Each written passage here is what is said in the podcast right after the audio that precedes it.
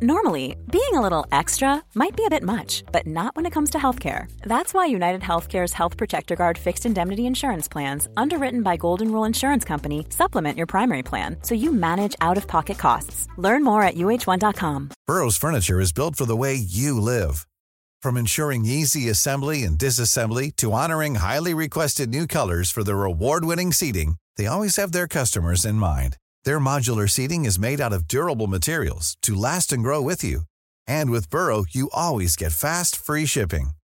Get up to 60% off during Burrow's Memorial Day sale at burrow.com slash ACAST.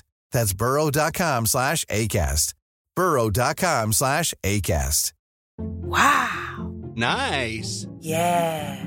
What you're hearing are the sounds of people everywhere putting on Bombas socks, underwear, and t-shirts made from absurdly soft materials that feel like plush clouds. Yeah, that plush. And the best part? For every item you purchase, Bombas donates another to someone facing homelessness. Bombas. Big comfort for everyone. Go to bombas.com slash ACAST and use code ACAST for 20% off your first purchase. That's bombas.com slash ACAST. Code ACAST. När jag styrde Sverige var jag bara ett barn och det förefaller som om jag med Guds hjälp skulle veda mig ojämförligt bättre med mina plikter nu när jag är i min fulla kraft och själsliga kroppsliga styrka och mäktig varje slag av ansträngning och möda. Men när allting kommer omkring, vad är det man kan kräva av mig att jag ska göra? Ska jag skipa rättvisa, resonera eller fatta beslut i rådet? Jag erbjuder mig att tillfredsställa dem, om inte med samma vältalighet och skicklighet så åtminstone med samma sunda förnuft som varje annan. Ska jag i statens tjänst ställa mig i spetsen för en armé? Jag ska göra det med glädje. Jag erkänner att blotta hoppet om denna glädje kommer mig att önska mig Polens krona. Om man ville ge mig den på det villkoret att jag icke fick dra i fält skulle jag aldrig acceptera. Jag har hela mitt liv lidelsefullt önskat mig denna chans.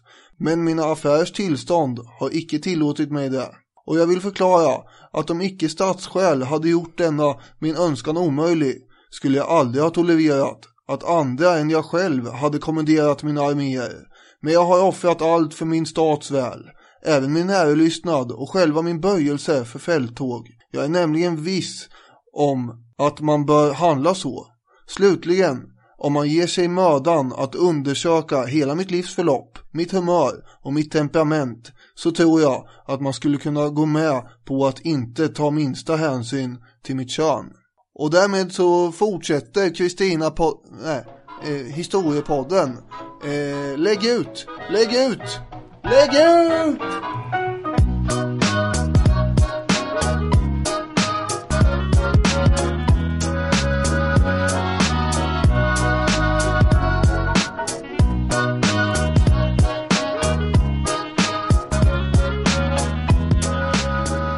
Ja, ni är såklart varmt välkommen till detta veckans avsnitt av Historiepodden, det andra avsnittet som handlar om drottning Kristina. Där vi, precis som hon önskade i det fina brevet som Daniel läste upp i inledningen, ska försöka undersöka, inte hela hennes liv, men i alla fall hennes liv i Sverige. Det förloppet, det humöret och det temperamentet. Det, det var ju det hon önskade, så det är kanske det vi ska ska ge oss på. Ja, vi kommer ju följa henne in i, ja, inte i graven, men i det att hon hoppar av tronen och drar härifrån idag. Vi påbörjade det här förra veckan. Du lyssnar ju på Historiepodden som är en podcast som vi gör tillsammans med Radio Play, vår samarbetspartner. Det finns en app som man kan ladda ner, där man kan lyssna på oss. Man kan även lyssna på oss via deras hemsida. Det tycker vi att ni ska göra. Det finns väl kanske en poäng som jag tänker man kan ta med sig från förra veckans avsnitt eh, på en gång. Och det är att framförallt jag går väldigt hårt åt Sven Stolpe. Och det vet ju de som har lyssnat på den här podden tidigare att vi gillar ju Sven Stolpe. Ja, en otrolig ordkonstnär. Har du fått dåligt samvete här? Nej, jag har inte fått dåligt samvete därför jag tycker att hans biologistiska fascination av Kristina är väldigt otidsenlig. och att den har daterats hårt. Men jag kunde ju såklart ha brasklappat det med att säga att han är en av de stora Kristina-kännarna, att han har, han har varit jätteviktig för forskningen om henne. Och för att sprida kunskap om henne och att hans bok är jätterolig att skriva. Nej, jag har inte, att, att läsa snarare. Mhm, mm. Ja, och innan vi hoppar in på eh, veckans eh, fasta punkt här så eh, kanske man ska ta och kommentera eh, för, förra veckans fasta punkt och Ja. efterspelet. ja, Det var ingen succé då, som jag eh, var inne på eh, redan då. När jag fick vem är noll- hen eh, problematiken här? Just det, problematik är ett bra ord i sammanhanget. Noll poäng. Då tänkte jag, är det här verkligen rimligt? Är jag, är jag helt efterbliven? Eller hur är det? Så då la jag ut en eh, Twitter-förfrågan på Danne Hermansson för övrigt. Eh, och eh, det var ju folk som röstade här då. Tre alternativ hade jag. Eh, frågan var så här, att få noll poäng i Vem är hen av dagens histpodd är, och sen var alternativen då, helt rimligt, svårt. Eh, det fick då 14 procent. Ja. Och sen hade vi eh, det vinnande eh, alternativet som var lite, lite svagt. Att Ja. inte kunna det. Att det var Charles Manson. Men det fick då 59 procent. Och sen hade jag en tredje variant som hette annullera omgången, utropstecken. Och det tyckte ändå 27 procent var Ja. rimligt att göra, vill jag påpeka. Ja, det, det är dina fans som har ställt upp där. Det här har vi redan skrattat åt lite grann, men det är kul att du på, på din egen Twitter har skapat en, en simulering av kärnkraftsomröstningen. Ja, vilken jävla tavla. jag brukar ju jag brukar ju stå och raljera om den här kärnkraftsomröstningen ibland när man pratar om folkomröstningar i samhällskunskap och sådär. Ja, det här blev ingen klok på med den här tre eh, alternativsgrejen de höll på med. Det blev ju bara pannkaka av alltihop. Hur kunde de tänka sig att det skulle bli något klart besked av det? Ja, Ja, och sen går jag också och skapar, jag delar upp eh, alternativen här på två möjliga och de som egentligen håller med mig om att det var svårt då, de har ju två alternativ att delas Ja, på. Det är ungefär som, det är ungefär som när eh, i amerikanska inbördeskriget då, eller inför det, när eh, demokraterna var det som eh, splittrades i två och så gick ju Lincoln och vann där då på kuppen. Det är inte bra att eh, att ge för många alternativ för då får man ju färre procent. ja det roliga är att du har riggat omröstningen mot dig själv. Ja, lite så. Fast jag tänkte det när jag insett problemet att ja, men det viktiga här är nu att inte eh, alternativet lite, lite svagt får 50% för då kan jag alltid hävda att även om den får mest procent så fick den inte eh, mer än 50. Nu fick den ju det tyvärr. 59% nu är det väldigt mycket prat om det här och det är 80 stycken som har röstat. Men ändå. eh, vad jag ska komma fram till här är i alla fall att det är dags för en ny Vem är hen-omgång. Och eh, det enda jag kan avslöja är att det är inte Kolan Kort. Ja, vem fan är du då? Vem är du? Vem är jag? Kan vi få kontakt nu? Jag söker Ingegerd Ragnarsson. Ja, vem fan är du då? Vi ringer ifrån Bingolotto i Göteborg. Jaha. Om jag söker sanningen får jag den. Vem är du? Vem är jag? Kan vi få kontakt nu? Ja, vem fan är du då? Vi ska, vi ska, ja, jag är ju lite, inte kallsvettig här, men lite orolig. Jag, när vi stängde av inspelsutrustningen för två veckor sedan, då kommer jag ihåg kommentaren från dig. Handskarna är av, nu blir det Napoleons generaler. Ja, exakt. Och det var det jag sa nu bara, bara att det är inte Kolan Kort som är en av hans generaler. Men i övrigt kan det vara vem som helst. Ja, och då kör vi. Vem är hen? För fem poäng. Jag är i historien beundrad och hatad. Filosofisk och övergivig fältherre. Deltog i bland annat österrikiska tronföljdskriget och sjuårskriget. Min far försökte för övrigt strypa mig med en gardinsnodd när jag var liten. Mycket information. En matig eh, femma där. Ja, det får man säga. Det, det är ju en intressant eh, väg vi slår in på här när vi går, går fullt ut för att eh, visa upp varandras kunskapsluckor. Ja, det var du som började. Det var du som började. Eh, ja, nej men det, Det är en matig femma, men jag vill, jag vill ändå ha fyran, så jag säger pass. För fyra poäng. Min syster var drottning över Sverige och jag själv morbror till Gustav III och Karl XIII. Min syster var drottning av Sverige och vad var det fler för släktled? Morbror till Gustav III och Karl XIII. Ja, nej jag törs inte. Pass. Du passar igen ja. Ja, ja. Nej, utan det är ju... Det är... För tre poäng. När bomberna haglade och dundrade 1945 beundrade Adolf Hitler i all tysthet mitt porträtt. Jag var hans idol. Vi är ju 90 avsnitt in och den här känslan man hade i början att det är viktigt att det framstår som att jag kan allting om allting. Den har man ju börjat släppa lite grann. Nej, Jag vet inte, är det Napoleon? Det är fel. För två poäng. Vid mitt hov i Berlin befann sig bland annat Voltaire och i övrigt var det också en kulturmetropol. Emellertid uppskattade nog inte polackerna min verksamhet då jag deltog i arbetet att utradera landet som självständig stat. Ja, där finns ju en parallell till, till Hitler i alla fall. Att inte gå hem hos polacker. Ja, nej, jag kan inte få höra ettan. Jag tycker inte att, eh, jag tycker inte att det här är elakt på något sätt. Nej, så, så kan det vara. För en poäng. Jag var den store och upplyste despoten. Och det brukar sägas att mitt land inte var en stat med en armé, utan en armé med en stat. Med mig lades grunden för det kommande Tyskland. Den stora, då är det Karl den store. Nej, då är du eh, 900 år fel. Ungefär. Fredrik den store. Ja, men du sa inte det först. Så, men visst, hade man haft eh, två alternativ på varje, varje nivå, då, då hade du tagit ett på en poäng där. Nu, Ja. nu blev det noll poäng. Någon den store. Ja, du är väldigt nöjd med det där. Ja, men kan jag inte få det? Jo, när, det- när du eh, liksom blottar mina eh, totala eh, kunskapsluckor som sagt om diverse amerikanska sektledare som man borde ha kunnat, det fattar jag med.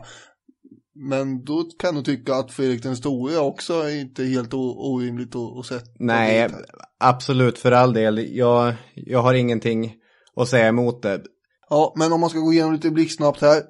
Eh, det är ju då den store fältherren Fredrik den store som var kung eh, över Preussen. Och han var ju med och krigade i diverse olika krig, bland annat sjuårskriget som är ganska känt eftersom det drog in hela Europa i princip. Och sen var det han som var bror till Lovisa Ulrika som då var Gustav IIIs mamma. Mm.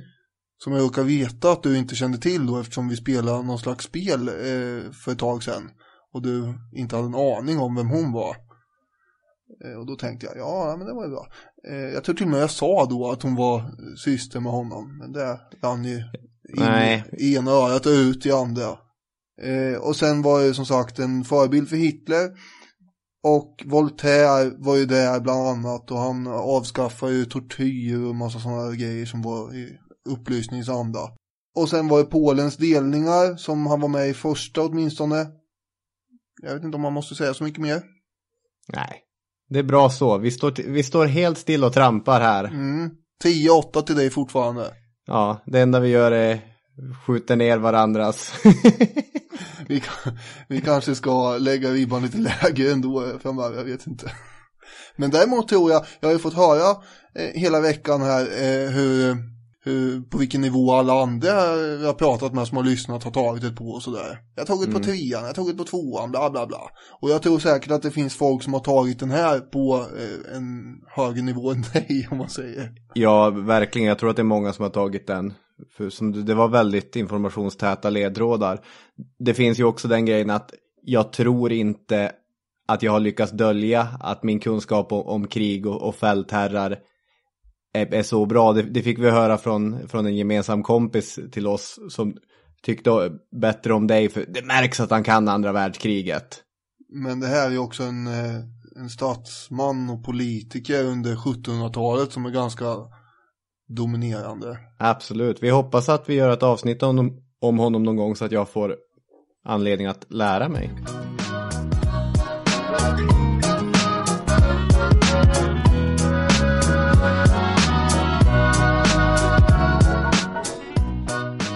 Jag minns rätt här så eh, hade vi skickat iväg Carl Gustav på en liten resa eh, ner till Tyskland. Ja. Och att han eh, var där och, och kriga och drack framförallt och, och, och åt och så. Mm. Och eh, innan han hade kommit in i det, eh, han hade kommit in i grejen liksom, att dricka och äta och kriga riktigt mycket. Då var det ju en ivrig brevväxling mellan honom och Kristina. De verkar ju ha sa- saknat varandra en hel del. Och eh, så de skrev ju ganska ömsinta och rara, trevliga brev till varandra i en strid ström. Två personer som gillar varandra. Ja, helt klart. Eh, så mycket att eh, Kristina var lite orolig att eh, den här Sveriges starke man eh, Axel Oxenstierna skulle få eh, nys om att de stod varandra så nära. Okej. Därför att han kanske inte var helt sugen på att eh, en eh, representant för familjen Fals skulle kunna glida in och bli hennes gemål. Nej. Han var lite orolig för det här eventuellt för han gillar ju inte Fals-familjen och eh, han ser efter sitt eget. Så därför så bestämde Kristina att nu ska vi börja koda våra brev här. Så man En skriver... liten kryptolog. Ja, just det. Jag har närt en kryptolog vid min barm. Ja, det var ju hennes mamma som hade gjort det i så fall. Eller inte ens det antagligen. Ja, vad var det för koder de använde? Ja, det har jag inte en aning om. Men de var kodade i alla fall. Och dessutom så kom de ju eh, inte direkt alltså till henne. Breven kom inte till henne direkt utan hon bad Carl Gustav att skicka breven till sin syster istället. Så fick hon komma med breven till Kristina. Och det här tar jag upp då bara för att visa att, eh, hur- att hon var orolig helt enkelt då för att Oxenstierna skulle få nys om det här. Men eh, efter ett tag så kommer ju det här att rinna ut i sanden lite grann. Och hon, eh, hon som nästan mer eller mindre indirekt har lovat honom att de ska gifta sig skjuter upp de här bröllopsplanerna hela tiden. Och från, Mm. från och med 1644 så blir bara breven färre och färre. Och det, till slut så blir de mer och mer liksom kompisartade. Och till slut så orkar hon inte skicka mer. Det, det bara bryts helt. För då har det kommit till hennes kännedom då, ja, att vad som händer där nere. Nämligen att eh, han eh, dricker. Och han äter. Och han håller på att rulla runt i sänghalmen. Och det är eh, ett evigt partaj. Han har ju själv på sitt håll då börjat misstänka att det blir nog inget bröllop kanske. Och när jag ändå är här nere så kan man väl eh, passa på att roa sig. Och till slut så får han ju till och med en, en oäkta son. Och där någonstans går väl droppen och slår ner i bägaren som vinner över för Kristina. Ja, Kristina hade ju redan från unga år så tyckte hon väldigt illa om drickande. I den där episoden när hon i princip är fånge i sin mammas vård, när mamman är så otroligt sorgsen efter, efter Gustav II Adolfs bortgång då, då tvingas hon ju, det enda man dricker är öl och vin på slottet och, och hon tvingas smyga upp i mammans kammare för att smygdricka regnvatten som mamman använde för att tvätta sig med. Och, och hela sitt liv tyckte hon ju illa om den typen av, av utsvävande leverne som man kan tänka sig att en adlig eh, officer som Carl Gustav ägnar sig åt där Det, nere. det var ju hans paradgren kan man säga. Mm. Men när han kommer tillbaka så tar hon ändå emot den med hövlighet och artighet ju. Och hon tycker Ja. fortfarande om en, fast inte på samma sätt som innan han åkte. Så nu är ju pratet om att gifta sig ganska mycket i frysboxen kan man säga. En sak som jag tycker är lite gullig är en av de orden hon använder för att beskriva honom i den här korrespondensen. För när man har en god vän, kanske till och med en käresta, då hittar man ju på söta små, små beteckningar. Min lilla borgmästare. Min lilla borgmästare, ja det är inte vännen min eller, eller mitt, älsklingshjärt, mitt hjärtas älskling eller så, utan min lilla borgmästare. Det är många fel i den meningen för han var ju varken borgmästare eller liten. Nej, här har ju hans eh, välkända rondör börjat tillta. Jaha. Men han var ingen borgmästare, men han hade ju sådana kvaliteter som kanske utmärker en borgmästare. Ska vi gå in på eh, riksdagen 1644? Eller? Ja, det kan vi göra. Då händer det grejer. Nämligen, för det första så lovar hon ju adeln att de ska få behålla sina privilegier och sådär. Då blir de lite lugnare. För saken är att nu håller hon på att bli myndig här. Det blir hon väl 1644 Exakt. i, i december då. Och eh, det här eh, mötet öppnas i oktober då, eller mötet, Mm. riksdagen. Och då börjar man genast debattera, eh, vem ska hon gifta sig med tro? Och så försöker ju en del lyfta fram Carl Gustaf som kandidat. Förstås hans pappa bland annat, Johan Casimir. Mm. Men eh, även den här Gyllenhielm, hennes farbror. Den 7 december så myndighetsförklaras hon ju. Med en pampig ceremoni där i Tre Kronors rikssal. Tre Kronor är ju då slottet som brann ner sen.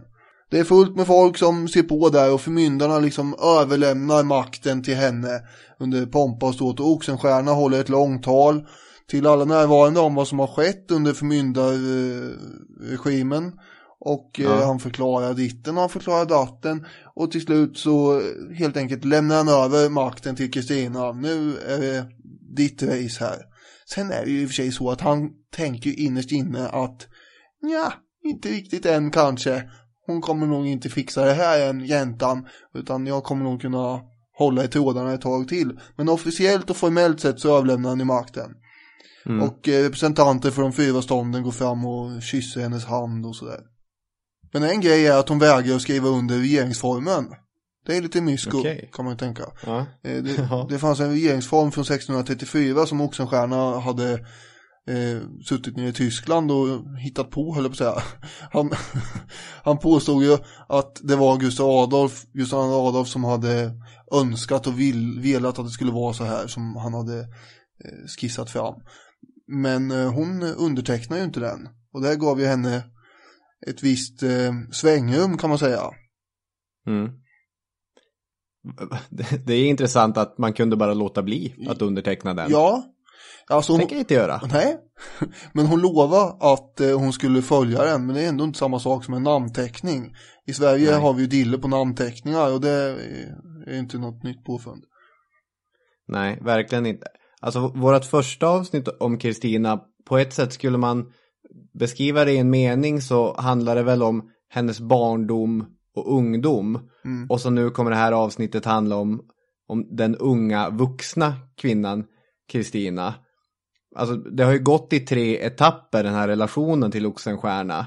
Mm. Att när de första träffas så har, har de haft en väldigt klassisk lärare-elev-relation. Han har suttit och berättat hur politik och statsmannakonst fungerar. Och han, Och så sen, vad sa du? han har nog tagit på sig den rollen också just för att han vill skapa en relation med den blivande regenten så att eh, inte andra får för mycket inflytande över henne utan han vill ju lära känna henne lite grann och därför lägger han ju tid på att undervisa. Ja. Och så sen från 1641 så hade ju påbörjats någon sorts praktik då hon hade fått sitta med och ta emot utländska sändebud. Hon hade fått sitta med i rådets överläggningar och allt eftersom börjat göra sin röst hörd.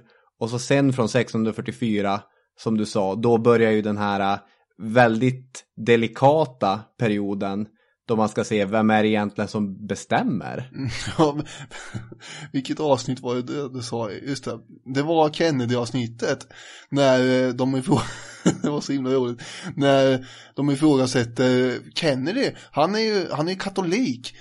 Tar han order av påven, tro? Vem är det som Ja. bestämmer egentligen? Säger du. Ja, jag kommer ihåg det fortfarande. Du är katolik. Vad gör du om påven säger åt dig att göra någonting? Ja. ja, det vill man ju inte att det ska finnas en annan boss utanför landet. Nej, precis. Nu är vi tillbaka på medeltiden här. Är det? Ja, det. Vem är det som styr egentligen?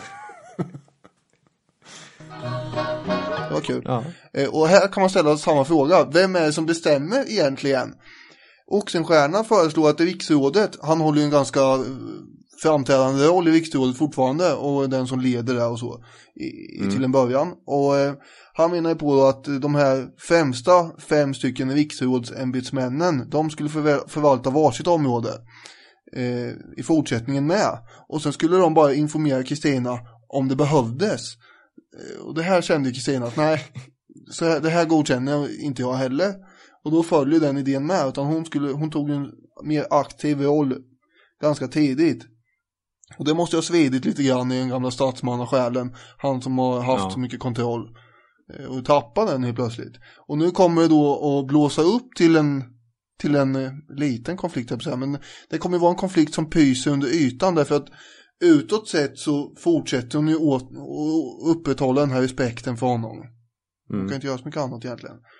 Men Nej, det är en lågintensiv konflikt men Mm. den finns ju hela tiden där och pågår hela tiden. Och eh, det är ju vid ett tillfälle som Oxenstierna verkligen reagerar.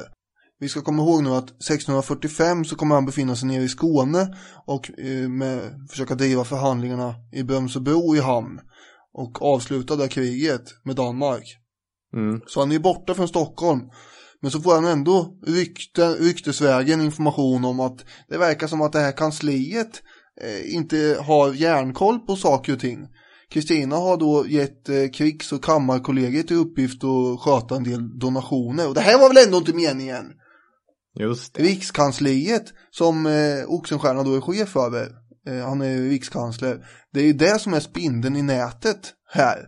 Och han skriver eh, uppbragt brev till henne. Det här, det var ju din far som instiftade och eh, du har väl respekt för honom och, och hej och hå. Ja. I verkligheten så var nog Oxenstierna ganska mycket som inrättade det här systemet också. Med ett rikskansli som idag har blivit då regeringskansliet. Och sen var det en massa olika kollegor under det här rikskansliet som hade uppgifter. Man kan väl betrakta dem som dagens departement kanske. Ja. Mm. Och eh, i och med det här systemet så blir ju rikskanslern en väldigt viktig figur. Men eh, inte om monarken kringgår systemet genom att ge order då till eh, kollegorna direkt. Så det här var han väldigt noga med att vakta ju. Och hon, Ja. hon testar nog bara gränserna lite grann. Kommer han märka här nu om jag ger order till de här utan att det går genom kansliet och så. Det märkte han direkt kan jag säga. Han hade koll på saker och ting. Det är ju svårt det här också därför att ganska många grejer på ytan kan det ju se ut som en eftergift eller det kan se ut som att man eh, vill kamma någon medhårs men det kan finnas en dold agenda. Både Oxenstierna och Kristina spelar ju inte med öppna kort någonsin. Nej, så funkar inte poker.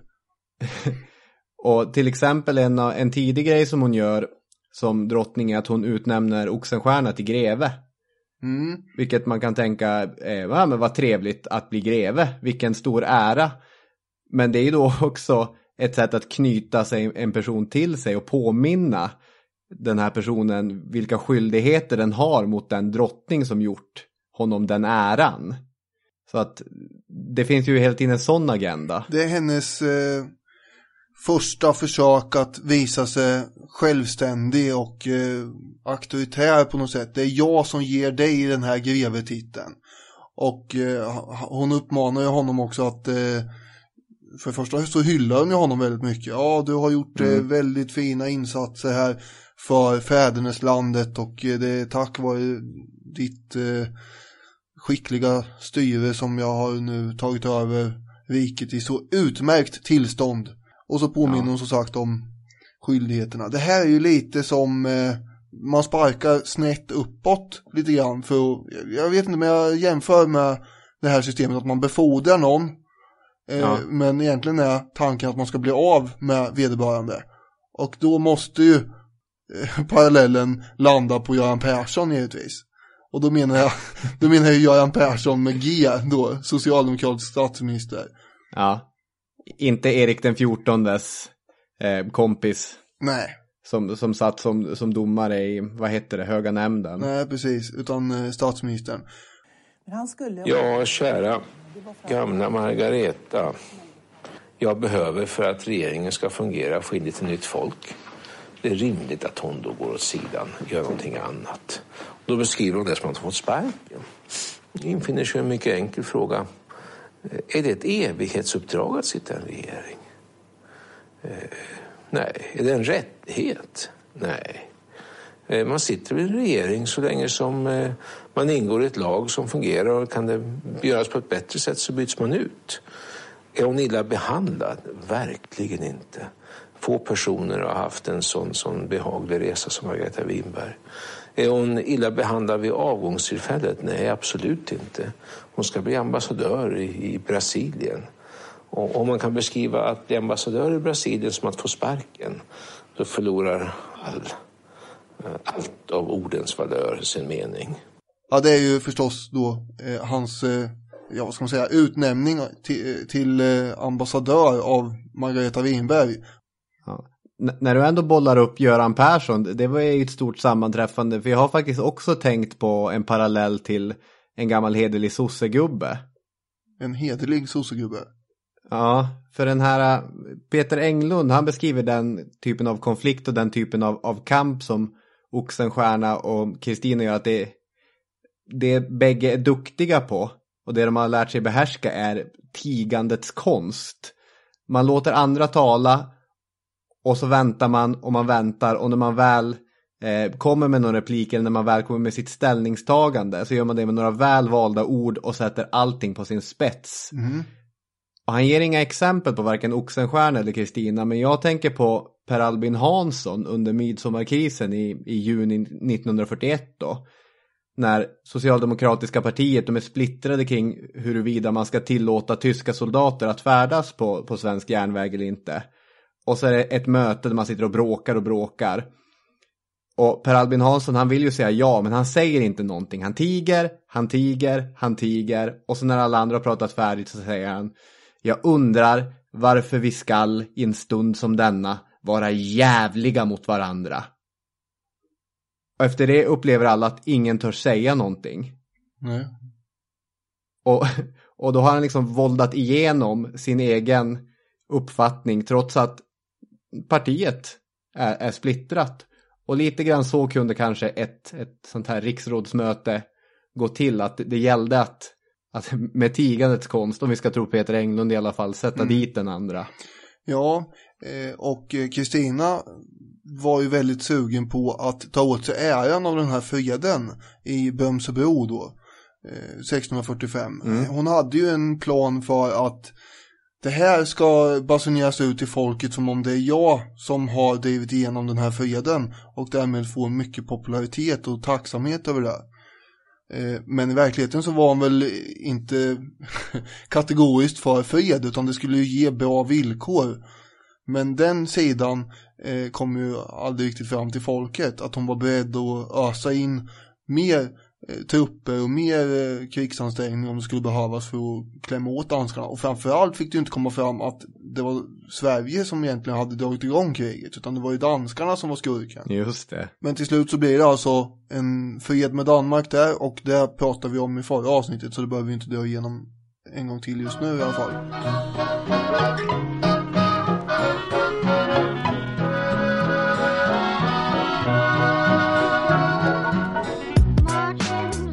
Tänkte prata om Magnus de la Gardie. Mm, vad trevligt. Det finns ju, som vi har varit inne på, två läger här. Och det är ju dels Oxenstierna och Högaden. Och sen är det eh, Ka- Johan Casimir och hans familj. Men eh, under ytan har vi också det här att eh, sådana som Oxenstierna uppskattar ju inte riktigt då att man kan adla folk som blir uppkomlingar. Jaha, Nej. igår var det en vanlig simpel ofrälse och nu helt plötsligt är det en frälse och ska glida omkring här och få eh, ämbeten och, och sådär. Och det fanns ju en del exempel på sådana som hade fått makt under den här perioden, som familjen Skytte till exempel. Och de såg ju alltid högadeln en smula ner på. Nya pengar, inte ens pengar, men, men ungefär på det sättet man ser ner på nya pengar. Ja, eh, och därför så var man ju rädd för att den här nyadeln skulle få för mycket inflytande och så. Då är det ju skönt att det ändå finns en del i, inom högadeln också som har mycket inflytande. Till exempel familjen De la Gardie. Ja, vi pratade lite grann om Jakob de la Gardie i förra avsnittet, men nu är det, nu är det Magnus vi ska in på. Ja, eh, grabben där då, som är, han är 24, 23-24 års åldern. Och det här är ju en ståtlig och spännande glidare. Betydligt mycket mer eh, socialt skicklig och snyggare än Carl Gustav, om man säger så. Något av en charmör. Ja, eh, nu hade ju Carl Gustav sina förmåner med som sagt, men det var inte eh, av samma elegans som eh, De la Gardie hade. Så han var ju väldigt begåvad som sagt och stormar in i hovet och eh, gör braksuccé där och charmar Kristina och precis som henne så var han ju också väldigt fascinerad av allting som hade med Frankrike att göra. Just det. Han var kvick och uppskattade vetenskap och kultur och han var bildad. Återigen, eh, det här var inte Carl Gustavs grejer om vi jämför med honom. som heller då eh, spelade dobbel och åt och drack och åt igen. Jag vet inte hur stor poäng vi ska göra det här men han åt alltså en del. Ja, nej men vi ska inte sitta här och, och fatshamea Karl den tionde, eller Carl Gustav, blivande Karl den tionde. Men han tyckte om mat och han hade hakor. Säger Robin Olofsson förresten som, som redan i avsnitt ett av historiepodden har för mig. Eller vad det var. Tycker att det är en, en kul grej att påpeka hur tjock Karl den tionde Gustav var. Och det var jag Ja. som sa att det ska vi inte hålla på med. Att vi kan gå tio år tillbaka först. För 1660 så har ju Karl den tionde dött. Ja. Och han var ingen revlevnadsmänniska. När, när man ser porträtt på honom och man vet att de här porträttmålarna de gör, är oftast lite snälla. Han är fruktansvärt tjock på porträtten. Är det vad du har att komma med till snabbhanedebatten? Nej, men- nej, men- tionde är tjock. Nej men det tycker jag är bra info som ska med. Ja, inhysa mängd, stora mängder mat. I'm Sandra, and I'm just the professional your small business was looking for. But you didn't hire me because you didn't use LinkedIn jobs. LinkedIn has professionals you can't find anywhere else, including those who aren't actively looking for a new job but might be open to the perfect role, like me. In a given month, over 70% of LinkedIn users don't visit other leading job sites. So if you're not looking on LinkedIn, you'll miss out on great candidates like Sandra. Start hiring professionals like a professional. Post your free job on linkedin.com/people today. Burrow is a furniture company known for timeless design and thoughtful construction and free shipping, and that extends to their outdoor collection. Their outdoor furniture is built to withstand the elements, featuring rust-proof stainless steel hardware, weather-ready teak, and quick-dry foam cushions. For Memorial Day, get 15% off your Burrow purchase at burrow.com/acast and up to 25% off outdoor. That's up to 25% off outdoor furniture at burrow.com/acast. Millions of people have lost weight with personalized plans from Noom, like Evan, who can't stand salads and still lost 50 pounds. Salads, generally, for most people, are the easy button, right? For me, that wasn't an option. I never really was a salad guy. That's just not who I am. But Noom worked for me. Get your personalized plan today at Noom.com. Real Noom user compensated to provide their story. In four weeks, the typical Noom user can expect to lose one to two pounds per week. Individual results may vary. Ja, det är ju så. Jag säger Karl tionde Gustav. Tänkte hade jag nästan gissat att du skulle säga. Eh, vår kändaste tjocka kung. Det är fel. Nej, och jag skäms ju lite grann Ja. för att jag säger det. Jag Men det. han har hakor. Ja, vi fortsätter. Ja, och då är det lite intressant att eh, Magnus Gabriel de la Garde här ska gå och bli hans svåger. För det ser ju Kristina till nämligen och gifta in de la Garde i Fals-familjen Just det. med en av hennes bästa kompisar och kusiner då, eh, Carl Gustavs syster, Maria Efrosyne. Och eh, det här tjänar ju Kristinas syften på det sättet att då kan ju hon roffa åt sig De la Gardie-familjen som alltså är högadlig och placera dem, eh, dem mer eller mindre, i alla fall Magnus, eh, i sitt läger. För hon eh, ser ju Fals-familjen som sina kompisar eftersom hon har vuxit upp med dem och det är hennes, Ja. hennes kusiner. Eh, istället för att de ska slås ihop med Oxenstierna då. Den här perioden av Kristinas liv och det hon håller på med här nu tänker jag skulle göra sig ganska bra som någon typ av tv-spel där man spelar eh, Kristin och det som man ska göra då att man ska helt enkelt försöka knyta till sig så inflytelserika personer som möjligt genom giftermål och, och genom olika typer av allianser för att skapa eh, ett starkt motstånd mot den här eh, gamla björnen Oxenstierna. Mm. Att det här uppstickarlägret, drottningen, rebellen ska knyta människor till sig, vilket hon gör. Mm. Ska man säga då att konfliktlinjen som står mellan Kristina och Oxenstierna och mellan de här två olika lägren handlar väl dels om aristokratins inflytande kontra monarkins makt. Och ni kan ju själva räkna ut vem som står på, på vilken sida där. Mhm. Alltså, det är ju en känslig balansgång och, och vi har ju tidigare i historiepodden berört hur kungar kan bli stressade av högadel. Erik den fjortonde hanterade inte den rädslan speciellt bra. Men han blev väldigt stressad. Ja, verkligen. Han fick en meltdown. Eh, Men det, det kommer ju senare också handla om, om det tyska kriget som pågår, huruvida man ska dra sig ur det eller inte. Mm. Och eh, det handlar väl om, om missnöjet kring allt det här nyadlandet. Det, det var du inne på lite grann, men jag vet inte om vi sa siffran. Under hennes tid så fördubblas andelen adliga ätter från 300 till 600, så det är ett Ja. jäkla nyadlande. Det är det. Och, och tanken är väl då att nya ätter är väl antagligen trogen drottningen eftersom de har henne att tacka för sin makt. Och flera av de här nyadlade kommer sen bli väldigt inflytelserika. Vi har ju till exempel Johan Adler Salvius som var född ofrälse men kom att bli en viktig diplomat och vara central i Sveriges grupp nere i, i Västfalen sen när 30-åriga kriget ska knytas samman. Ja, eh, Till exempel. det är ju tanken att de ska vara lojala henne och det är en tanke som fungerar också.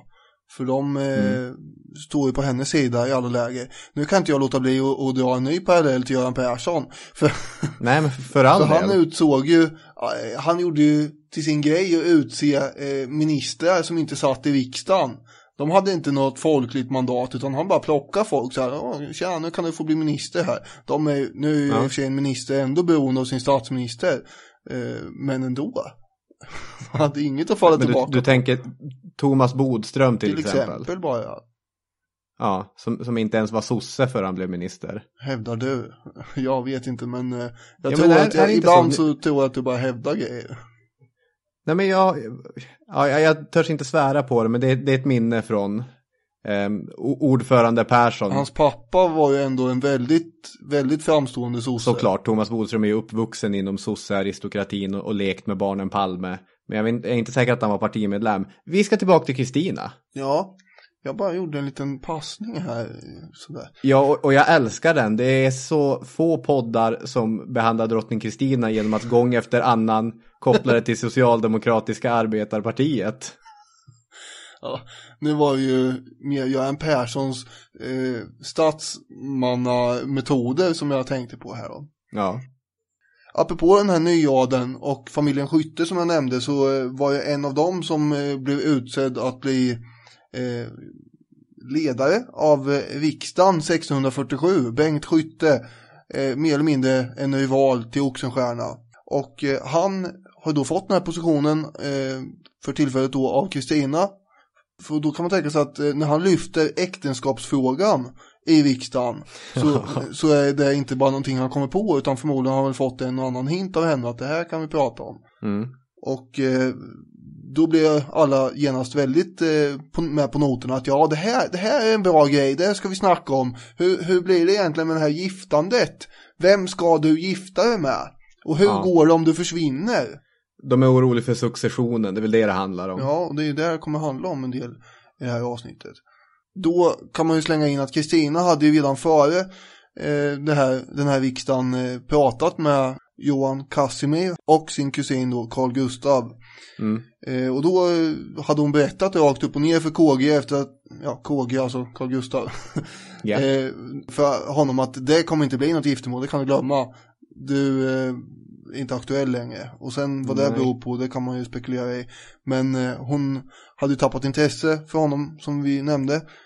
Eh, du är en bra kompis men det blir inget mer. Och han blev ju förkrossad av det här. Han tålde ju väldigt dåligt att bli nobbad i alla sammanhang vad den gällde. Ja, tunn hud. Ja, eh, däremot så eh, gav hon honom då möjligheten att tacka ja till att bli arvfurste som det heter. Det vill säga om det händer henne någonting så får han ta över och hans ättlingar.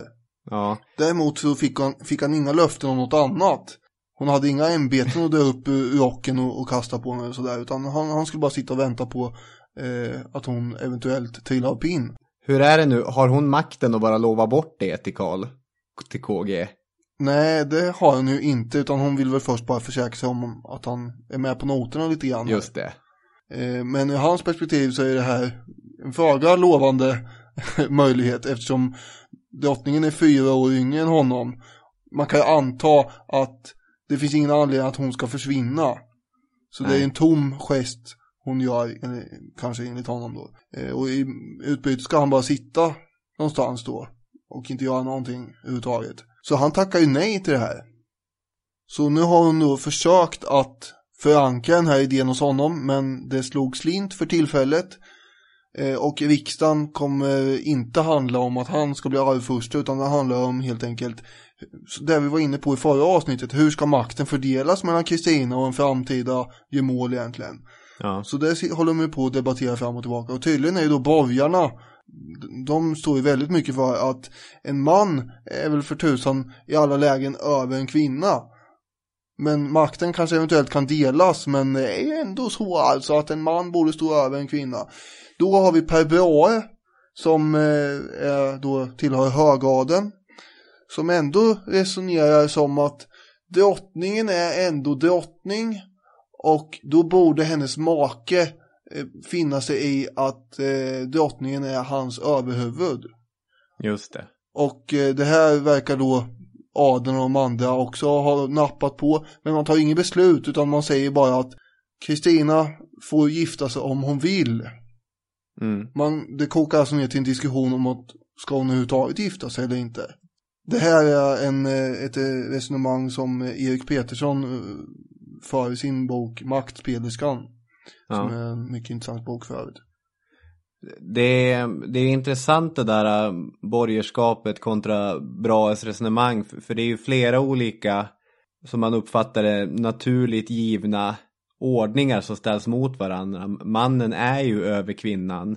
Mm. Det, det har vi ju, det vet vi sedan länge. Det vet vi sedan antiken, det, det, det vet vi ärvt genom hela medeltiden. Men samtidigt, regenten är ju regenten och det här är ju, det är ju den stora kungens dotter. Exakt. Och det är ju renaste Vasaätten. Det här är inte vad fan för kattskit som helst. Nej.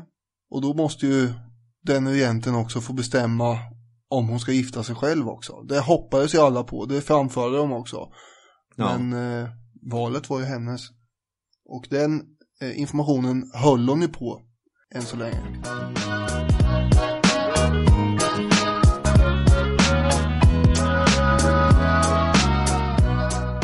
Nu när han inte kunde bli arvfurste, eller ville bli arvfurste snarare, eh, Carl Gustav, så kanske man kunde få honom att bli något annat.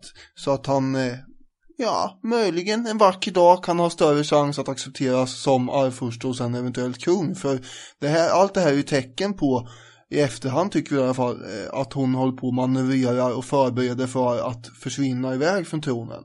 Ja, jag tror helt 100% på det. Ja, att hon, det- hon ser KG som sitt projekt här som, Mm. som ska poleras. Det är eh, en lång process Ja.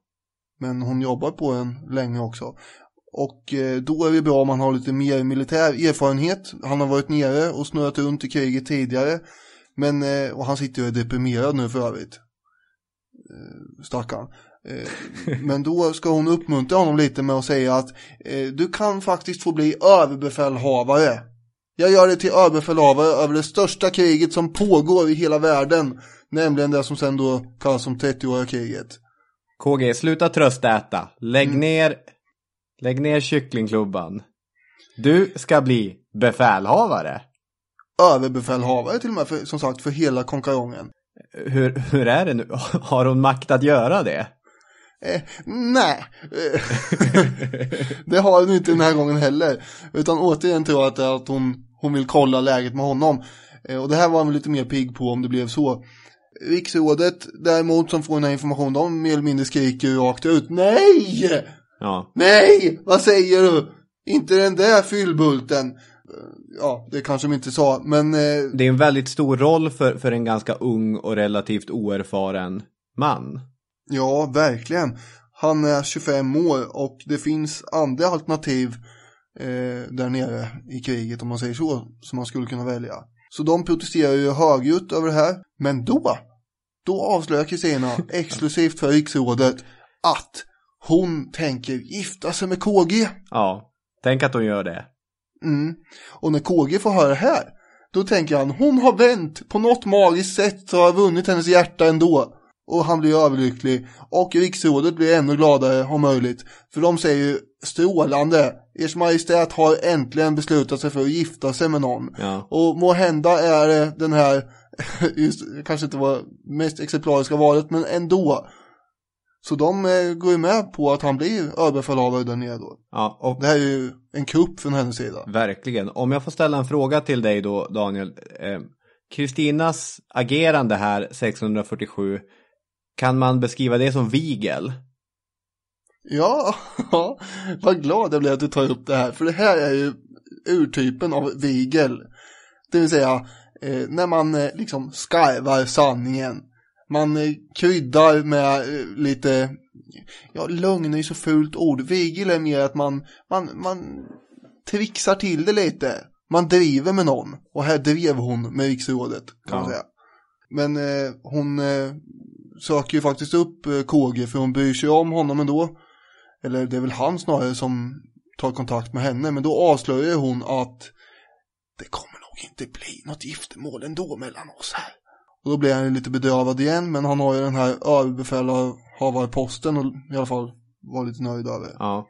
Det finns en ganska intressant notis som trycks upp nere i Münster då i, i Tyskland där kriget pågår. Som rapporterar om den här nyheten. Och, och den är, det här är ju från 1600-talet men den är skriven på en ganska härlig, det skulle kunna vara något från TT nu. Sveriges ständer har de senaste dagarna skickat en kurir till Fals generalissimus med nyheten att han var utsedd till drottningens gemål.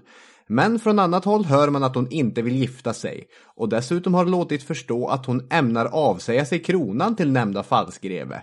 Vi måste för ögonblicket avvakta sanningshalten i dessa uppgifter tills vi fått veta mer säkert besked. Det, ja, det låter lite som en, man kan tänka sig en eh, sån här 30-talsröst. Just en journalfilm ja. Ja. Men i Europa kunde man ana åt vilket håll det blåste. Ja, tydligen. Det, det kunde man.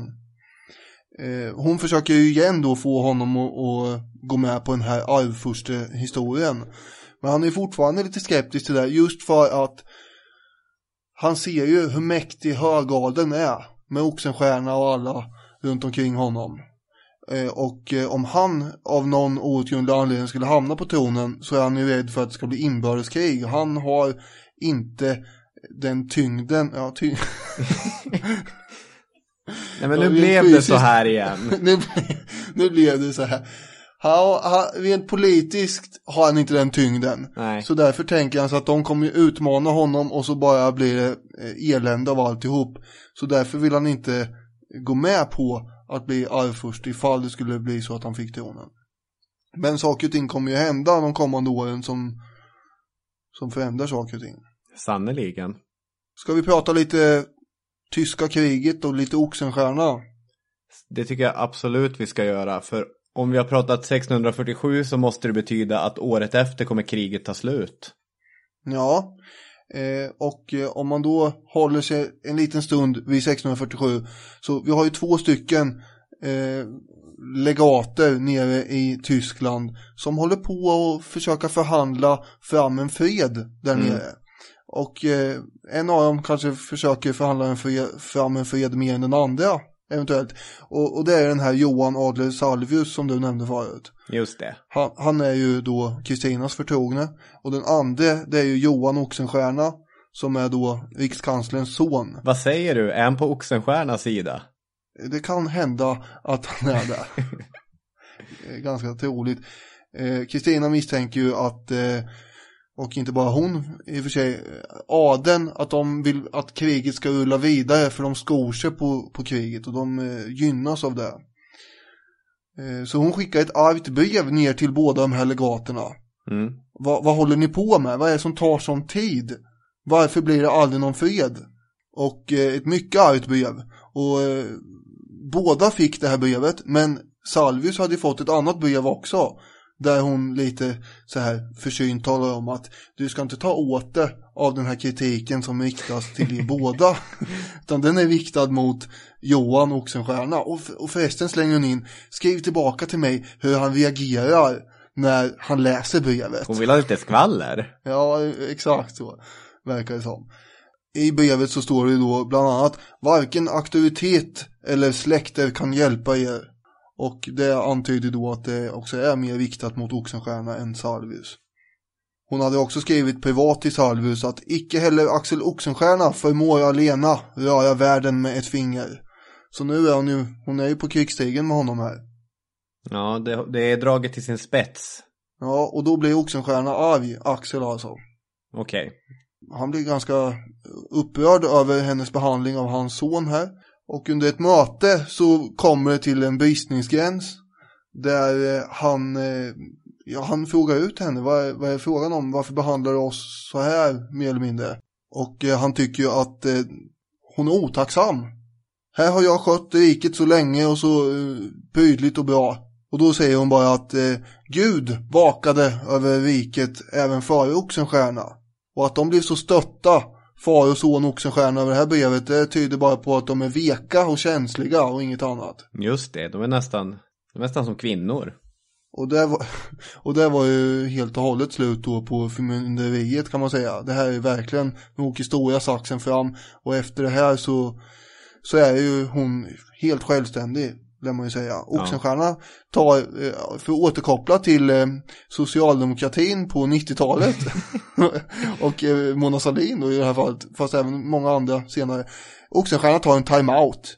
Ja. Och eh, händelsevis så är han ute och rider hemma på sina ägare utanför Tidra och ramlar av hästen och ja, slår i benet så han måste ligga där och ta igen sig. Han kanske sätter sig framför en brasa och tummar med fingrarna så här som Mr. Burns.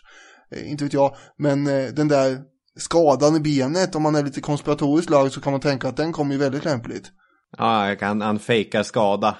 Alltså det, det har ju inte jag något fog för här, men, eh, men på något sätt så var det ju ganska passande. Hur som helst så är han ute i kylan en eh, aning här och han håller ju inte i statens roder längre kan man säga. Jag tänker att man ska säga någonting kort om krigsslutet. Har du någonting som Ja. passar in före det kronologiskt eller? Kristina var ju visserligen en fredsivrare, eh, men mycket av det kan nog kopplas till att hon gärna ville framstå som den som hade avslutat det här hemska tyska kriget som hade pågått i tre decennier. Absolut. Eh, Hon, ville, hon var sugen på den äran och i verkligheten så var hon kanske inte så sugen på att sluta en fred som inte gav Sverige betalt. Nej. Hon ville ha både provinser och hon ville ha mycket satisfikation i form av pengar helt enkelt. Ja. Statskassan var ju ganska skral här då. Eh, Så det var inte så att hon skulle ha fred till varje pris, vilket man ofta kanske tänker sig. En eh, Fabio Chigi, som sen blir då eh, påve lite senare, eh, han var ju med i de här underhandlingarna nere i, i eh, Münster och han eh, konstaterar ju bland annat då att knappast har drottningen någon böjning för fredens fullbordande. Och han tänkte sig till och med att hon kanske ville att det skulle bli ännu större. Ja. Och det fanns fler som hade den uppfattningen och tron. Det hade ju varit segt att, att få fram en fred. Alltså Kristina kommer ju få den här eh, statusen som fredens drottning eftersom hon de facto sitter på tronen eh, när det händer. Men redan 30, vad blir det, 635 så hade man gjort försök i Prag som, som hade misslyckats. Eh, om, om man hade haft ett sammanträde i Köln som hade pågått mellan 36 och 40 men som det inte hade blivit någonting. Och slutligen så är det då påven Urban den åttondes initiativ till fredsmötet i, i Westfalen som drar igång, dels i Münster och även i Osnabrück. Eh, där man samlade lä- lägren i varsin stad och hade en neutral väg emellan. Och den här efterlängtade freden 1648 är ju vida, vida omskriven och hyllad och Kristina blir avbildad som, som en änglalik figur i medaljer från tiden. Men det är inte så att freden sätter punkt för alla oroligheter. Alltså det är en otroligt uppiskad stämning bland, bland vanligt folk, bland, bland bönder. Och det här kommer bli relevant inför den ödesdigra riksdagen som, som stundar 1650. Hur upprörda eh, vanliga människor har blivit.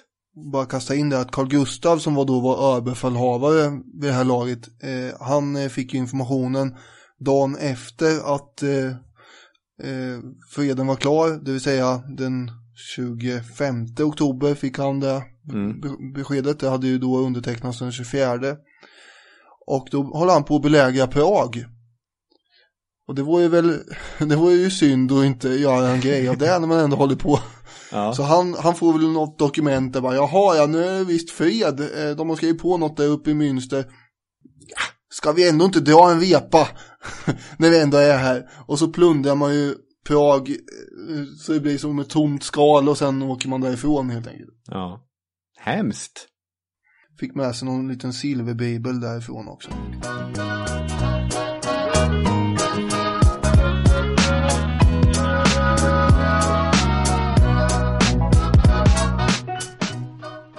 Det har bara gått några år från det att hon blev myndig och tillträdde tronen. Men mot slutet av 1640-talet så har ju hon börjat leka med tanken på att abdikera. Ja, Och ja, men hon, hon är ju i en dilemma därför att hon vill inte vara kvar men samtidigt vill hon inte bara sticka och lämna tronen till rådet och se Sverige bli någon äcklig rådsaristokrati. Nej, Fy herregud. fasen! Eller ännu värre att den polska Vasasläkten ska glida in och göra anspråk på tronen. nej, hon känner ett ansvar här ändå mot eh, ja, sin far och ett och så. Ja, och sticker hon bara vind för våg då kommer hon inte få några pengar med sig heller och Kristina har väl inte tänkt försörja sig som, som hantverkare nere i Europa och, och bo i en mysig etta någonstans i, i Milano utan hon har ju ganska stora planer för sitt leverne och då kommer hon behöva pengar också. Så att det är en, ett stort antal grejer som måste klaffa för att hon ska kunna abdikera. En av de pusselbitarna är ju riksdagen 1649. Det är många riksdagar i det här avsnittet. Ja, det blir det. Eh, då meddelar Kristina att hon har ju fortfarande inte bestämt sig angående det här med äktenskap. Men hon lägger fram då förslaget om Carl Gustav som arvfurste. Han har ju då efter mycket om och men eh, accepterat det där.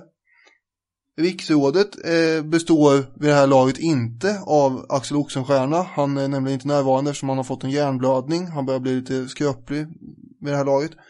Per Brahe är inte heller där. Eh, och ändå så kommer riksrådet fram till att det här är ett mycket farligt förslag. Om man skulle utse Carl Gustav till arvfurste så skulle det betyda att då får man ju två familjer som eh, har legal rätt på tronen och det kan ju sluta i vilken kaos som helst. Just det, ja. För vad är det som säger att tänk om Kristina får barn och sådär eh, och sen får han barn på sitt håll. Det skulle kunna leda till ett inbördeskrig ändå trots allt i framtiden. Det är oroligt det här. Varför skulle vi göra så här? Varför? Säger de. Mm. Eh, och då kommer det ju fram att hon tänker inte gifta sig överhuvudtaget med någon. Eh, hon säger angående det här med Carl Gustav då att kärleken är inte så brinnande. En krona är och en vacker piga. Och eh, hon menar då att hon, hon är inte kär i honom men han kan, han kan få bli arvfurste här. Och de är inte nöjda med det här ändå. Vad, vad pratar de? Vad menar du? Och till slut så då blir det att hon eh, fattar inte. Då så säger hon så här, jag säger det uttryckligen att det är mig omöjligt att gifta mig. Således är mig denna saken beskaffat. Skälen härtill förtiger jag, men mitt sinne är därtill intet. Och eh, hon ville eh, ej giva sig under en mans våld i den stat hennes majestät nu står och är uti. Just det. Ja. Och när det kommer till det då, då blir det en annan sak här. För att undvika kaos eh, och att man inte har några tronföljare överhuvudtaget så köper ju riksrådet och sedermera då riksdagen Carl Gustav som tronarvinge. Mm. Och det är inte riktigt samma sak som arvfurste. För det betyder, det är en kompromiss då som hon tvingas göra. Eh, Det betyder alltså att eh, Carl Gustav ska få ta över tronen om hon dör före honom. Men inte hans arvingar. Så det är ganska, i ett arvsrike som Sverige så är det en ganska konstig titel. Och inte alls Ja. någon trygg position. Nej, men det räddar ju åtminstone den närmsta situationen i Mm. så fall. Eh, för övrigt då när det här dokumentet eh, sen förs då till eh, rikskansler Oxenstierna som ligger i någon säng hemma på Tidö slott och inte mår så bra antagligen. Eh, han måste skriva på det här. Vilket han gör efter mycket om och men, men han muttrar någonting om att om han fick välja mellan att hoppa ner i en öppen grav eller underteckna det här så vet det fanen om han inte heller skulle välja graven. Han var inte så nöjd. Kan, kan man då koppla det till när eh, Umeå kommuns sosseledare Lennart Ja, Holmlund det kan man säkert. eh, får höra att Håkan Juholt är på väg att bli partiledare och han säger om Håkan Juholt blir partiledare tror jag för fan jag lämnar partiet. Ja, ja det gjorde ju Juholt också sen. Ja, fast det gjorde inte Holmlund för sen när Juholt blev partiordförande så nej, jag, jag stannar nog kvar ändå. Jaha. Och jag tror inte Oxenstierna hoppade ner i sin grav heller. Nej, han skrev ju till och med på dokumentet. Ja. Eh, mig vetligen.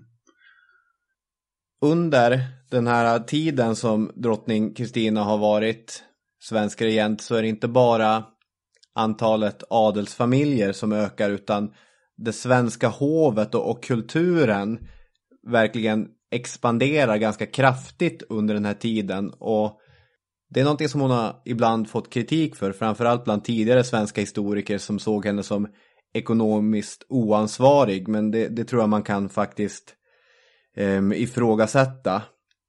Som ni nog redan vet så kommer det en stridström av lärda filosofer, vetenskapsmän, teologer till Stockholm under den här tiden och det här, här stackars lilla hovet i världens ände blir ett typ av kulturcentrum, ett riktigt kulturcentrum. Bland annat tidens stora rationalist fransman René Descartes är ju ett otroligt bekant namn.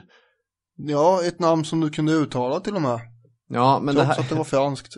Ja, men det är ju ganska lätt att uttala och dessutom är ju det här, det här är ett namn man känner till. Det här hade jag inte fått noll poäng i Vem är hen om man säger så.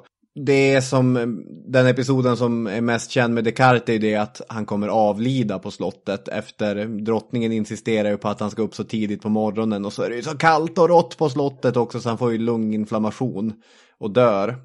Sveriges enda bidrag till världsfilosofin är att vi dödade René Descartes som den legendariska filosofiläraren Leif Wirén uttryckte det för mig i min ungdom. Det här känner jag igen. Ja, det är Det är Sveriges enda bidrag till världsfilosofin att vi dödar René Descartes. Det tycker jag är bedrövligt. Ja, kan jag ha sagt det? Kanske. Ja, men den här striden, den här strömmen av tidens intellektuella giganter till Stockholm beror delvis på att drottningen har en verklig kunskapstörst. Alltså hon är ju kvick, hon, hon vill ha de här diskussionerna, hon är ju så beläst. Men den ska nog också förstås som en ung stormakt som försöker växa in i sin kostym. Vi har ju faktiskt tidigare pratat om tre generationer Tessin och stormaktstidens arkitektur. Och jag tycker att det här är en liknande process fast som handlar om kultur och bildning istället. Historikern Fabian Persson har beskrivit hovet under Gustav Vasa som en militärakademi. En enkel och outvecklad organisation. Men under Kristinas korta tid vid makten så, så blir det någonting helt annat. Hon hittar på nya befattningar. De får franska namn. Det, på ett sätt är det ekonomiskt oansvarigt för från att hovet kostade 2-3% av intäkterna så går det upp till 10-12%. Mm. Men det är ju barock och den enda makten som betyder någonting är ju den makten som syns. Varför Det ska är du ha... helt barockt. Ja, det är helt barockt. Varför ska du ha pengar på kontot när du kan ha en BMW som står på, på din uppfart? Då ser ju folk att du är viktig, eller hur? Ja, just det. Eh, Men för att en sån här grej ska fungera så krävs en sammanhållande bult kanske. Någonting som håller ihop allting i mitten. Och i det här fallet så blir det drottningen som faktiskt kan hänga med. Den här toleranta och flexibla människan som är våldsamt associativ. Jag älskar att läsa om Kristina just i de här när hon, när hon håller på med vetenskap eller filosofi. Hon var jättes, eller hon var på ett sätt svår att prata med därför hon bytte tanketråd hela tiden och hoppade fram och tillbaka. Och så sen när hon blir riktigt, riktigt engagerad då hoppar hon upp och börjar vanka fram och tillbaka i rummet för då går det bara inte att sitta still. Och då Nej. förstår man ju att det är nästan någonting kroppsligt för henne det här. Det är någonting oerhört starkt. Och Descartes han är i Stockholm 49 till 50. Men det kommer fortsätta under hela hennes tid i, i Stockholm, och, eller vid, på tronen. Och snarare så att efter riksdagen 650 som vi är på väg till nu, då hon krattar för sin abdikation, då är strömmen starkare än någonsin. För då slutar hon ju intressera sig så mycket för att faktiskt regera riket och snarare gå helt in i den här kunskapstörsten. Ja. Ja, den är ju väldigt intressant i sig. För hon, eh, hon läste ju kopiösa mängder som eh, det strömmar in böcker från det här kriget som man har, man har lagt vantarna på mm. nere i, i Tyskland. Så hon, eh, hon kastar sig över de här lasterna med böcker och hon läser och läser. Och det där är ju bra till en viss gräns. Men sen måste man ha någon att bolla de här idéerna med ja. också. Eh, och då, det är då folk kommer från hela Europa och hon bjuder in dem så att hon kan få ja, vad heter det, pick brain. ja, ja, men precis, bolla idéer med, med folk mm. och faktiskt prata med människor som hänger med i det här. Och vi kommer inte gå in på att hon faktiskt blir katolik bara några år senare i det här avsnittet. Eh, men den här teologiska debatten som hade börjat redan som ung flicka kommer ju fortsätta. Hon kommer ju träffa representanter från katolska kyrkan och ställa olika frågor kring livet. Mm. Så att det, det är ju också, kan man säga, en del av det här.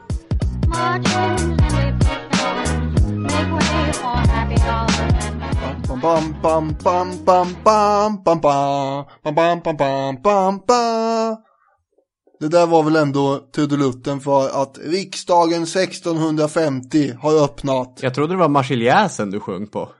Ja, ja, det var det kanske. Men en, ja ja, nu ja. blir det portalhändelsen i, i hela det här uh, storyn som vi har dragit. Nu är det kulmen. För nu ska det till en ytterligare en kupp här. Ja. Ska man dra en bakgrund till eh, hur Europa ser ut lite kort 1650? Ja, för det, det är grejer som händer. Ja, det kan man lugnt säga. Det är bollar i luften. Det är revolter, det är oro, vi har en vårtig snubbe i England som håller på, man har huggit huvudet av kungen där för övrigt. Ja, Oliver Cromwell har alltså fångat in Englands kung och, och huggit huvudet av honom. I Frankrike är det inte bättre. Ludvig den XIV är inte myndig och, och, och fronden pågår någon typ av oroligheter som nästan kan kallas för inbördeskrig. Ja, det var ju liv i luckan verkligen överallt. Eh, den här Salvius som eh, vi har nämnt några gånger, han tänkte sig att allt det här måste bero på någon synnerligen olämplig planetkonstellation. Okej. Okay.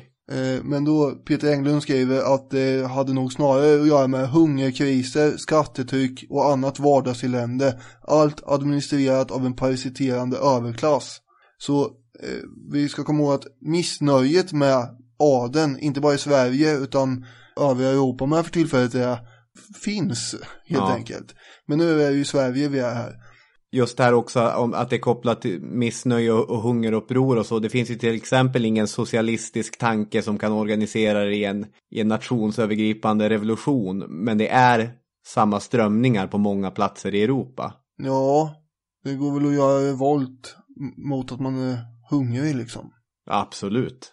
Hösten 1649 hade varit väldigt blöt så det hade Säden hade blivit vattenskadad, det var den sämsta skörden på 50 år och sånt där. Mm. Och det var vinter långt in på nästan, ja, nästan sommaren. Folk käkar kokta löv och kvistar och sen det här vanliga barkbrödet som man eh, slet fram så fort och slängde upp på menyn så fort det inte fanns någon riktig mat. Det, det var ju gångbart. Och nu när riksdagen öppnar då så går borgare, präster och bönder till frontalangrepp på landets adel. Mm. Nu ska det bli ändring här. Det är lite speciellt då att alla de här tre enas för övrigt. Ja. Och, och riksdagen överlag är ju någonting speciellt. Till exempel för man ju fram att riksdagen ska fatta majoritetsbeslut. Ja. Vilket man och... inte hade jobbat med tidigare. Man tänkte sig att adeln skulle inte ha företräde till diverse positioner. Mm. Bort med en del privilegier alltså. Eh, och marken som kronan har gett till dem, den borde återtas. Och så ska man få stopp på en massa adliga övergrepp här. Eh, och eh, så hade de visst en liten punkt till, eh, ja. den här oppositionen. Och det var en sån här i marginalen. Just det, vi vill göra Carl Gustav till arvfurste också. Ja. Ja, adeln känner sig ju vansinnigt hotad av allt det här förstås och då söker man ju stöd hos monarken. Sin vana trogen. Kristina var ju ändå de som hon som hade delat ut eh, de här förläningarna till adeln och, och så vidare, bekräftat deras privilegier och så. Men nu går drottningen och tar parti för motståndarna. Ja, det här är ju, nu är det ju den här skickliga politikern som någonstans kommer fram som en fjäril när hon där 23 juli med sin utmärkta retorik som hon har övat så mycket på argumenterar för att adelns privilegier, många fick som hon själv låg bakom, de borde beskäras. Nu ser jag den här emojin framför mig med det här skriet med händerna på och sen bara Aah! Ungefär det är känslan för adeln just just nu. det, Ed- Edvard Munch-skriet. Ja, nu är det panik. Hon eh, mottas ju förstås med mycket stort jubel bland de andra här. Då. Vi har hennes majestät på vår sida, hurra! Och det här sprids ju, ryktet går ju som en löpeld genom landet här nu. Eh, prästerna hade ju Ja. varit en smula tveksamma eh, inne i sista, men nu när vi har hennes majestät på vår sida, då, då vågar de liksom, då blir de ju mer karska. Och de andra två stånden här, de blir ju otroligt eh, stöddiga. Simpla borgare dyker upp inne på riddarhuset och går runt och är stöddiga. Ja. Och Kristina lyssnar på dem. Jaha. Nej, inte just inte inne i riddarhuset, men det finns till och med exempel på att hon tar emot ofrälse och lyssnar på deras historier. Jaha, det, det är synd om dig. Ja, det är väl inte så, så jättemärkligt i och för sig att hon lyssnar på dem, men hon håller ju med dem också. Ja, just det, det är det som är ögonfallande. Och eh, så sprids ju då eh, budskapet runt omkring i landet att nu kan man bli, utan att vara rädd, bli uppstudsig mot sina herrar och inte nödvändigtvis lyda dem och sådär. Så det är ju en stridström av brev som går runt omkring här och eh, prästerna pratar på sitt sätt i, i kyrkorna och så. Om att nu är det något på gång här. Mm. Och så håller en skörd till på att gå i stöpet dessutom. Och nu viskas det om uppror överallt. Bondeuppror kan bli inbördeskrig. Adeln är komplett livrädd som sagt. Oxenstierna eh, sitter hemma och tummar allt mer frenetiskt med fingrarna som Mr. Burns här. Men de har ju låtit sig bli lurade hela högen här. Ja, för det, det finns ju en spindel i nätet här. De har dansat efter Kristinas pipa. Hon svänger abrupt när det har nått till en viss eh, bristningsgräns nästan. Och nu meddelar de bönderna att nej, en återdragning av eh, jorden, en reduktion är inte att tala om överhuvudtaget aktuellt. Det är jag som har gett ut den här, jag tänker inte gå emot mitt ord. Så det kan ni glömma. Jaha. Det säger bönderna. Ja. Och sen varnar hon ju prästerna då med. För att det här elaka förtalet och predikningarna ni håller på med, illasinnade ord och sådär. Det, det får ni ju upphöra med genast.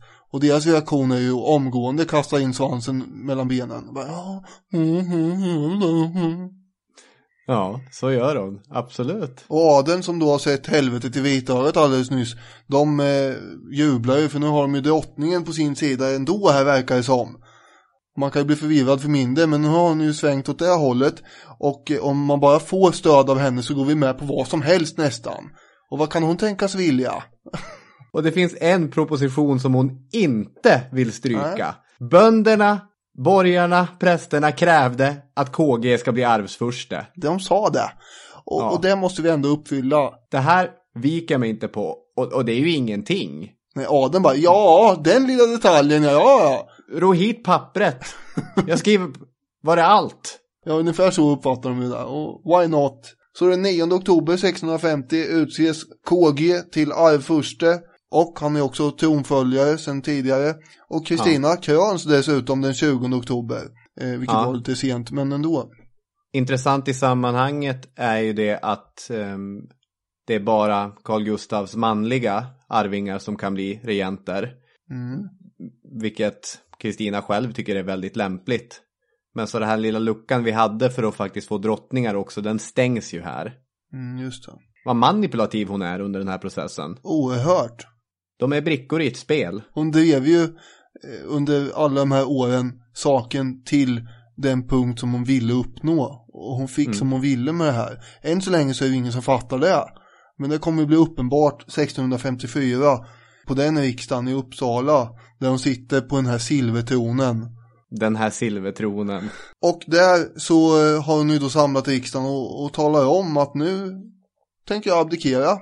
Och eh, då går kronan vidare till min eh, ja, tronföljare här. Och alla bara jaha. Nej, vars de tog det ganska, ganska bra verkar det som ständerna där. Hon hade ju bråkat några vänder i rådet om att få göra det här också. Första gången som hon föreslår att hon ska abdikera 1650 tror jag faktiskt att det är. Så är de inte alls pigga på det. De blir, hon blir chockad över hur motvilliga de är. Men sen så prövar hon ett år senare och, och då är de, är de mer tillmötesgående. Ganska mycket som hon gör under den här tiden efter riksdagen 1650 har uppfattats som motsägelsefullt. Och hennes kritiker menar att det är typiskt kvinnor. Till exempel så bjöd hon tillbaka Oxenstierna som hon hade manipulerat ut. Bara, Kom hit, vi saknar dig. Och han, ja absolut. Ja, men då är vi på hennes villkor igen. Jo, men det hade hon ju inte behövt göra så det, det, var ju lite ögonfallande och ännu mer ögonfallande när det är dags att utse en ny kejsare i Tyskland. Ja, det är jag. Ja, då ställer sig Sverige, protestantismens förkämpe, eller Sverige, då ställer sig drottning Kristina bakom den habsburgska kandidaten. Ja, Omg. En spansk katolik. Och hon får ju vara med och bestämma i det eftersom eh, Pommern har ju tillfallit Sverige och därmed så är ju hon hertiginna i eh, det, det här riket, i det tysk-romerska också. Så. Ja, och allt det här kan framstå som motsägelsefullt men om man tänker att hon håller på att förbereda för sitt kommande liv då kan man se dem som, ja dels som logiska men också ganska skickliga och lite, lite egoistiskt. Till exempel det här med, med Habsburgarna, att när hon sen är i Europa och inte är svensk drottning, då kan det vara ganska bra att ha en av de stora, stora makterna som är skyldig en en tjänst. Mm. Det är ju bara tjänster och gentjänster. Och jättemånga grejer som hon gör under den här tiden är ju att försöka säkra att hon kommer få pengar från Ja. svenska staten också. KG är ju på hennes sida, det vet hon ju, men om inte KG får sin röst igenom, hur ska det gå till då? Till exempel i ett handelskontrakt mellan England och Sverige som håller på att stiftas, då vill hon ha med klausulen att om i en framtid Sverige inte kommer betala pengar till mig, då ska det här handelsfördraget brytas. Ja, men det gick väl inte igenom. Det gick inte igenom. Hon hade en plan på att sälja bort några svenska eh, skepp till Frankrike för 300 000 riksdaler och behålla de pengarna som ett förskott på betalningen. Alltså, Det är inte bara statens bästa hon har framför sina ögon här. Jag har ett citat som, som jag, jag hade kanske tänkt att vi, vi skulle prata om Kristina och kärleken men vi har hållit på så länge så att vi, vi struntar i det. Men, men jag vill ändå ha med det i avsnittet så att jag punchar ut med Kristinas syn på kvinnliga regenter. Mhm. Min uppfattning är att kvinnor aldrig bör regera. Så stark är min förvissning att jag med största sannolikhet skulle undantagit mina döttrar från all arvsrätt till tronen om jag gift mig. Ty jag hade utan tvivel älskat mitt land högre än mina barn. Och det är ett svek mot landet att tillåta kvinnlig tronföljd. Det tycker jag är intressant. Ja, Har, vi, har du några ord som vi ska lämna vår drottning med? nej, på återseende kanske. Ja, för, för det är en fortsatt oerhört intressant och intensiv period av svensk historia det här. Mm. Och, och drottning Kristina är ju på ett sätt en historia i sig självt. För hon är ju del under några år i den här uppbyggnaden och i den här svenska stormaktspolitiken och så sen försvinner hon och gör sin egen grej. Ja, exakt. Och det kommer vi väl eventuellt belysa senare. Och sen har vi ju KGs strapatser framöver som går att bryta ner i en del episoder med. Eventuellt. Ja, sannoliken. Om ni har kommentarer kan ni kasta iväg en eh, tweet till Robin på Robin Leonard. Det stämmer. Och eh, kommentera på Historiepoddens Facebook-sida. Det stämmer och det också. Eh, så ska ni ha en bra vecka. Ja, hej då med er! Hej då!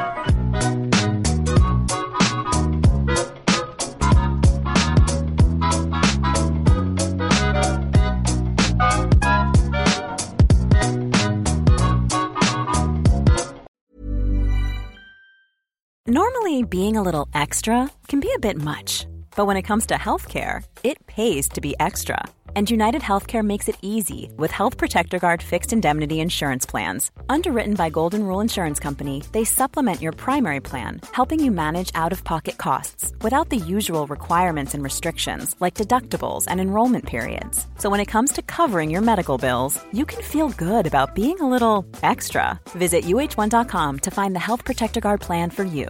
Confidence starts with loving who you are. And when your skin feels nourished and glows on the outside, you naturally radiate confidence from the inside. Give your skin a glow up with Osea's clinically proven Mega Moisture Duo. This ultra hydrating body care features two of Osea's best sellers, Undaria Algae Body Oil and Undaria Collagen Body Lotion. These seaweed powered heroes use skincare level ingredients normally reserved for your face for results you can see and confidence you can feel. Osea has been making clean, clinically proven seaweed infused face and body care products for over 28 years. This luxurious skincare is vegan, cruelty free, and climate neutral certified, so you never have to choose between your values and your best skin. Glow from the inside out. Get 10% off your first order with code GLOW at OseaMalibu.com. That's O S E A Malibu.com code GLOW.